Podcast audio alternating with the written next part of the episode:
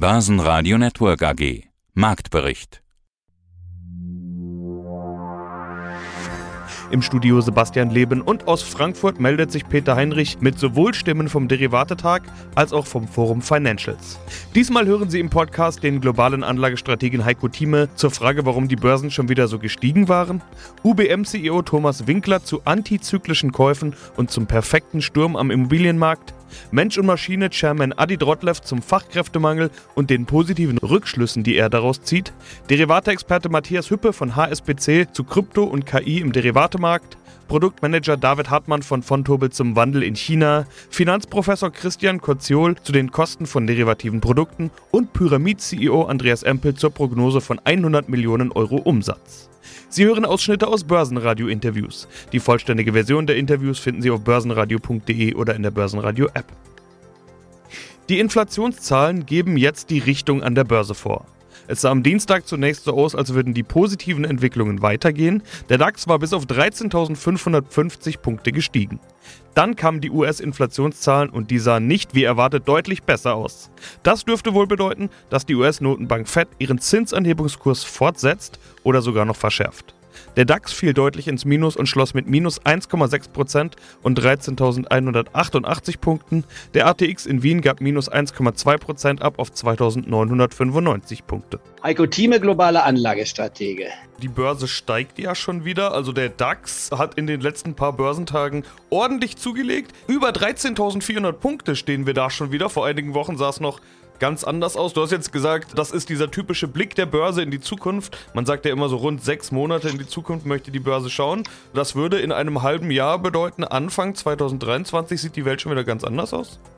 Das ist richtig, weil wir, du sagst sechs bis Monate, ich benutze immer, man kann hier eine ganz große Bandbreite, zwischen drei bis neun Monate sieht die Börse voraus. Du nimmst den Schnitt sechs Monate, ich nehme mal die neun Monate und sage, wir kommen also auf den Mai nächsten Jahres jetzt zu sprechen. Und da sieht die Welt anders aus. Und wenn wir im Mai sind, dann reden wir über das Jahresende 23, dann schauen wir schon aufs Jahr 24. Das ist immer, dass die Börse antizipiert.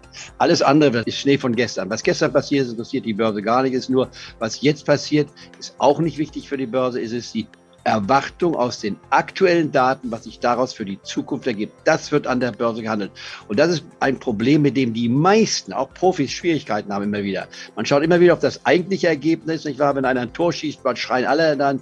Der Stratege sagt, ja, was passiert jetzt danach? Jetzt haben sie also eins zu eins.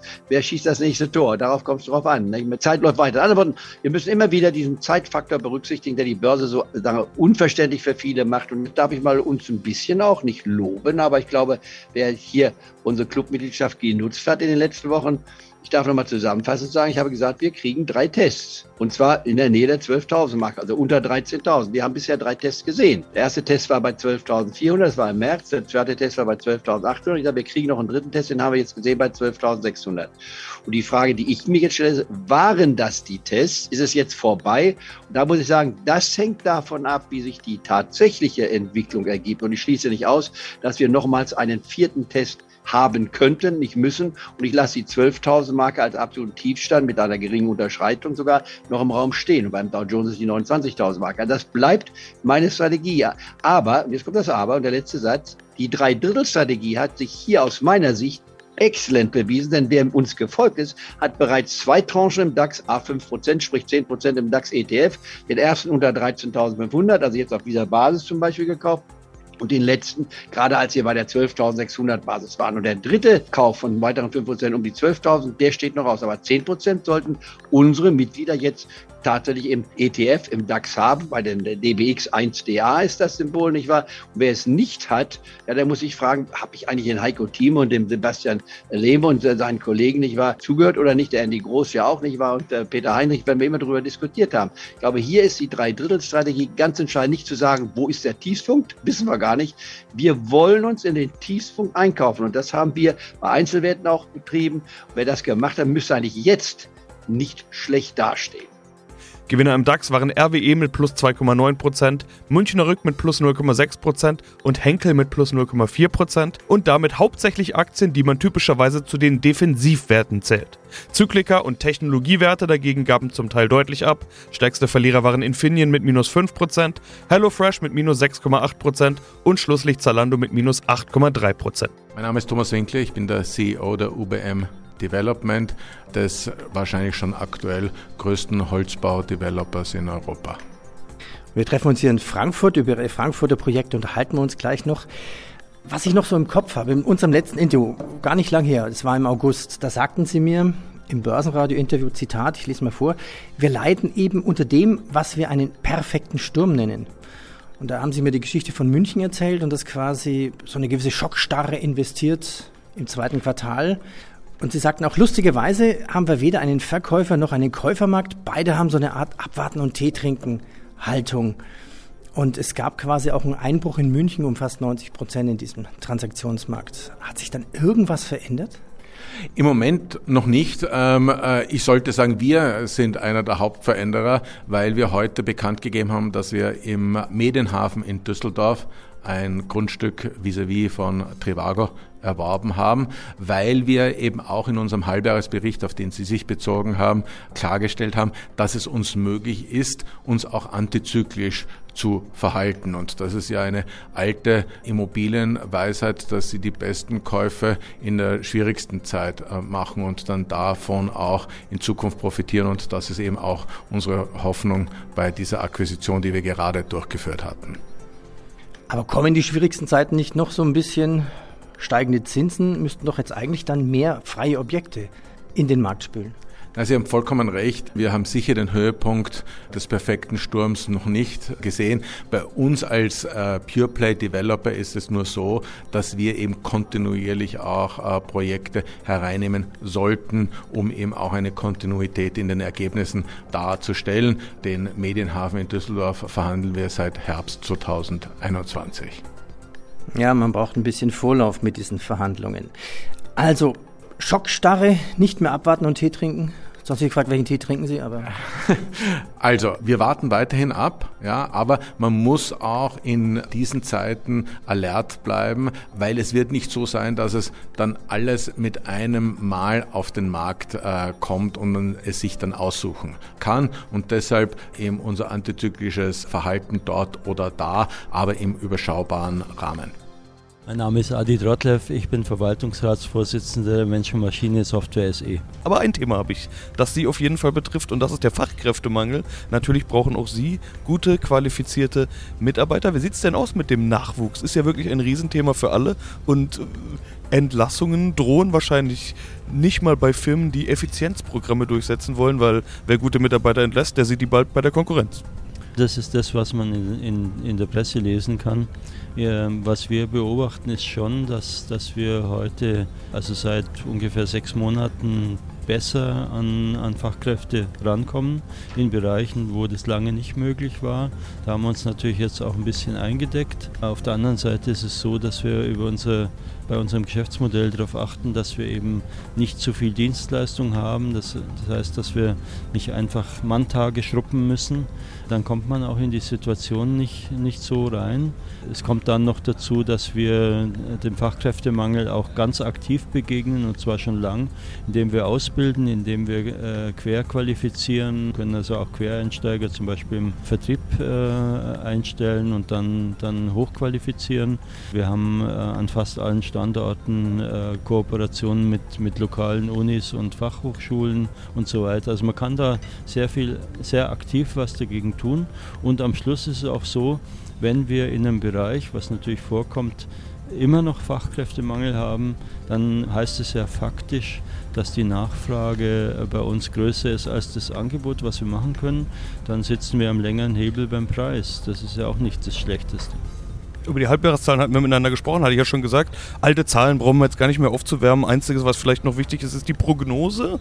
Der Ausblick, der wurde bestätigt. Nettogewinn 144 bis 150 Cent je Aktie, wären 14 bis 19 Prozent plus. Dividende von 135 bis 140 Cent, 120 Cent waren es vor einem Jahr. Und der interessante Satz, aus heutiger Sicht scheinen sogar Ergebnisse am oberen Rand der Bandbreite erreichbar. So haben Sie es mir gesagt. Jetzt sind wir ja sechs Wochen später ungefähr. Ja, wie sieht's aus? Wie läuft's? Sind Sie schon bereit, die Prognose anzuheben? Das werden wir voraussichtlich nicht, nicht tun, sondern wir werden die Prognose vermutlich diesmal am oberen Rand treffen. Wir stellen uns natürlich auch, trotz all dem, was wir, was wir gerade besprochen haben, darauf ein, dass wir jetzt nicht die Kosten beliebig hochtreiben. Das Jahr 2023 könnte ja ein bisschen schwieriger werden, das heißt, da kann es ein bisschen flacher werden. Aber uns kommt es ja auch sehr darauf an, dass wir nachhaltig auch bei den, bei den Ergebnissen sind. Also dafür ist, ist MUM seit vielen, vielen Jahren bekannt, dass wir, sagen wir im positiven Sinn, ein bisschen langweilige Zahlen produzieren. Mein Name ist Matthias Hüppe. Ich arbeite bei HSBC im Bereich Handel für Derivate und Zertifikate. Heute Morgen fand ich was ganz Spannendes in der Pressemeldung und der Pressekonferenz. Da hieß es dann, dass die Branche vielleicht auch zukünftig auf Kryptotechnologie setzen wird, um die Produkte noch transparenter zu machen. Ich konnte mir das nicht vorstellen, was da der große Vorteil sein sollte.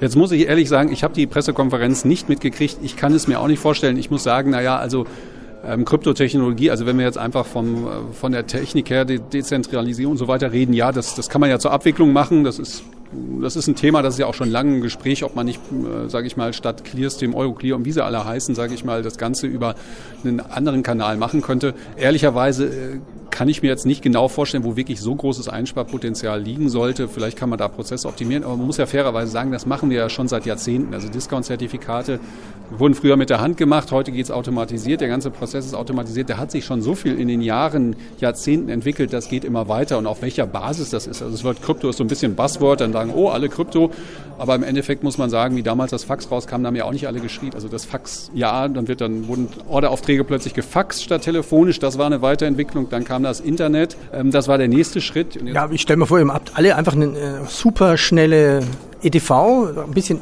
KI dazu und der Algorithmus muss passen und dann ist es sehr effizient und sehr kostengünstig.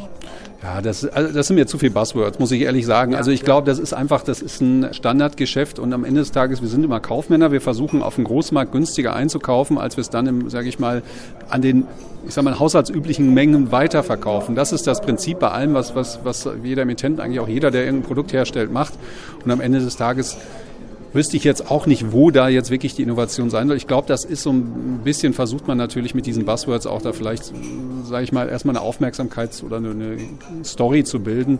Mir persönlich fehlt die Fantasie. Klar, Prozesse dahinter können wir immer was verändern, aber ich glaube nicht, dass eine KI plötzlich eine, eine bessere Hedging-Möglichkeit findet, als sie jetzt schon da ist. Und man muss am Ende des Tages ja auch mal sagen, man muss natürlich auch die Risikomodelle abbilden und äh, sich rein auf eine KI oder ähnliches zu verlassen, wäre, glaube ich, doch ein bisschen leichtsinnig. Ja, hallo, mein Name ist David Hartmann. Ich bin Produktmanager bei der Bank von Tobel Europe AG und dort zuständig für den Vertrieb von Anlage- und Hebelzertifikaten an Selbstentscheider in den Märkten Deutschland und Österreich. China ist aber selbst im Wandel, will weg von so einem alten Klischee, nämlich Werkbank der Welt oder Zulieferer der Welt. Die Gesellschaft wandelt sich hin zum Binnenkonsum und Corona hat China ja auch so ein bisschen dazu gezwungen, äh, sich von der Welt abzunabeln und irgendwie hat es ja trotzdem funktioniert, wirtschaftlich halbwegs erfolgreich zu sein. Wie sehr ist dieser Wandel schon fortgeschritten? Ja, also das ist auch wirklich äh, derzeit eines der zentralen Ziele der Zentralregierung in Peking, dass man sagt, äh, man möchte eigentlich die Unabhängigkeit vom Ausland erreichen und auch dieses Image der Werkbank der Welt äh, so ein bisschen ablegen. Klar, das hat einem in den vergangenen Jahrzehnten, hat das China natürlich schon sehr genutzt, dass man so die Werkbank der Nation war, äh, billige Waren in den Westen geliefert hatte. Aber mittlerweile hat man eben erkannt, dass man jetzt den nächsten Schritt gehen möchte und befindet sich eigentlich derzeit auch eher auf dem Weg zur Hightech-Nation da gibt es natürlich auch ganz viele Beispiele, wo man schon mittlerweile auch sehen kann, dass es natürlich auch gelungen ist. Also das Thema Elektromobilität ist natürlich in China ein ganz groß oder von ganz zentraler Bedeutung. Wir im Westen denken natürlich bei Elektroautos immer so an Tesla, aber da entstehen auch aktuell wirklich in China derzeit Riesen wie beispielsweise BYD oder NIO oder beziehungsweise sind eigentlich schon entstanden. Und auch in anderen Technologien, da ist China eigentlich nicht mehr wegzudenken. Nehmen wir zum Beispiel mal den Mobilfunk und Huawei. Das heißt, man befindet sich dort wirklich aktuell schon auf einem guten Weg, diesen Wandel zu vollziehen, den man ja auch im aktuellen Fünfjahresplan eben angestrebt hat und sagt, man möchte ganz einfach nicht mehr die Werkbank der Nation sein, die vielleicht billiger Zulieferer ist. Man will ganz gezielt investiert man hier in Forschung und Entwicklung und äh, möchte zukünftig eigentlich eher der Produzent von Hochtechnologien sein. Also eine neue Vision. China verfolgt eine neue Vision und genauso heißt auch ein von Doppelprodukt, ein Zertifikat auf den New Vision Index. Was ist das und wie funktioniert das? Ja, das ist ein Index, den wir aufgelegt haben, der orientiert sich auch an den angesprochenen äh, Fünfjahresplan der Regierung in China. Im Endeffekt sollen eben dieser oder dieser Fünfjahresplan, der beruht eben auf fünf Säulen, die jetzt eben umgesetzt werden sollen. Und äh, wir haben einen Index aufgelegt, der sich aus äh, chinesischen A-Shares zusammensetzt. Und da kommen eben Unternehmen herein, von denen wir glauben und überzeugt sind, dass sie wirklich das größte Potenzial haben, eben an dieser Umsetzung des Fünfjahresplans zu profitieren. Mein Name ist Christian Koziol, ich bin Professor für Finance an der Eberhard Karls Universität in Tübingen. Meine Forschungsschwerpunkte sind Portfolio-Management, Risikomanagement und jetzt ganz neu auch nachhaltige Geldanlagen. Wir treffen uns hier auf dem Derivatetag und heute wird in der Pressemeldung auch eine Studie vorgestellt, um Preise herauszufinden, um Transparenz zu schaffen. Was war denn der Auftrag, die Definition dieser Studie? Was musste herausgefunden werden? Ja, es ging darum, bei strukturierten Wertpapieren die Kosten in der Gesamtheit zu erfassen. Das heißt konkret, wie stark unterscheiden sich der Fair Value, also die Einzelbestandteile eines Finanzproduktes, von dem Preis, der dann aufgerufen wird. Und im zweiten Schritt die Zerlegung der Kosten in die einzelnen Kostenkomponenten, also Absicherungskosten, Vertriebskosten, aber auch was zu erwarten ist, der Gewinn des Emittenten, die Emittentenmarge. Ja, gehen wir gleich einen großen Schritt voraus. Was kam letztendlich heraus? Ziel ist ja Transparenz. Was sind die Gesamtkosten eines derivativen Produktes? Unterm Strich als Durchschnitt über alle Produkte haben wir 0,8 Prozent pro Jahr herausgefunden.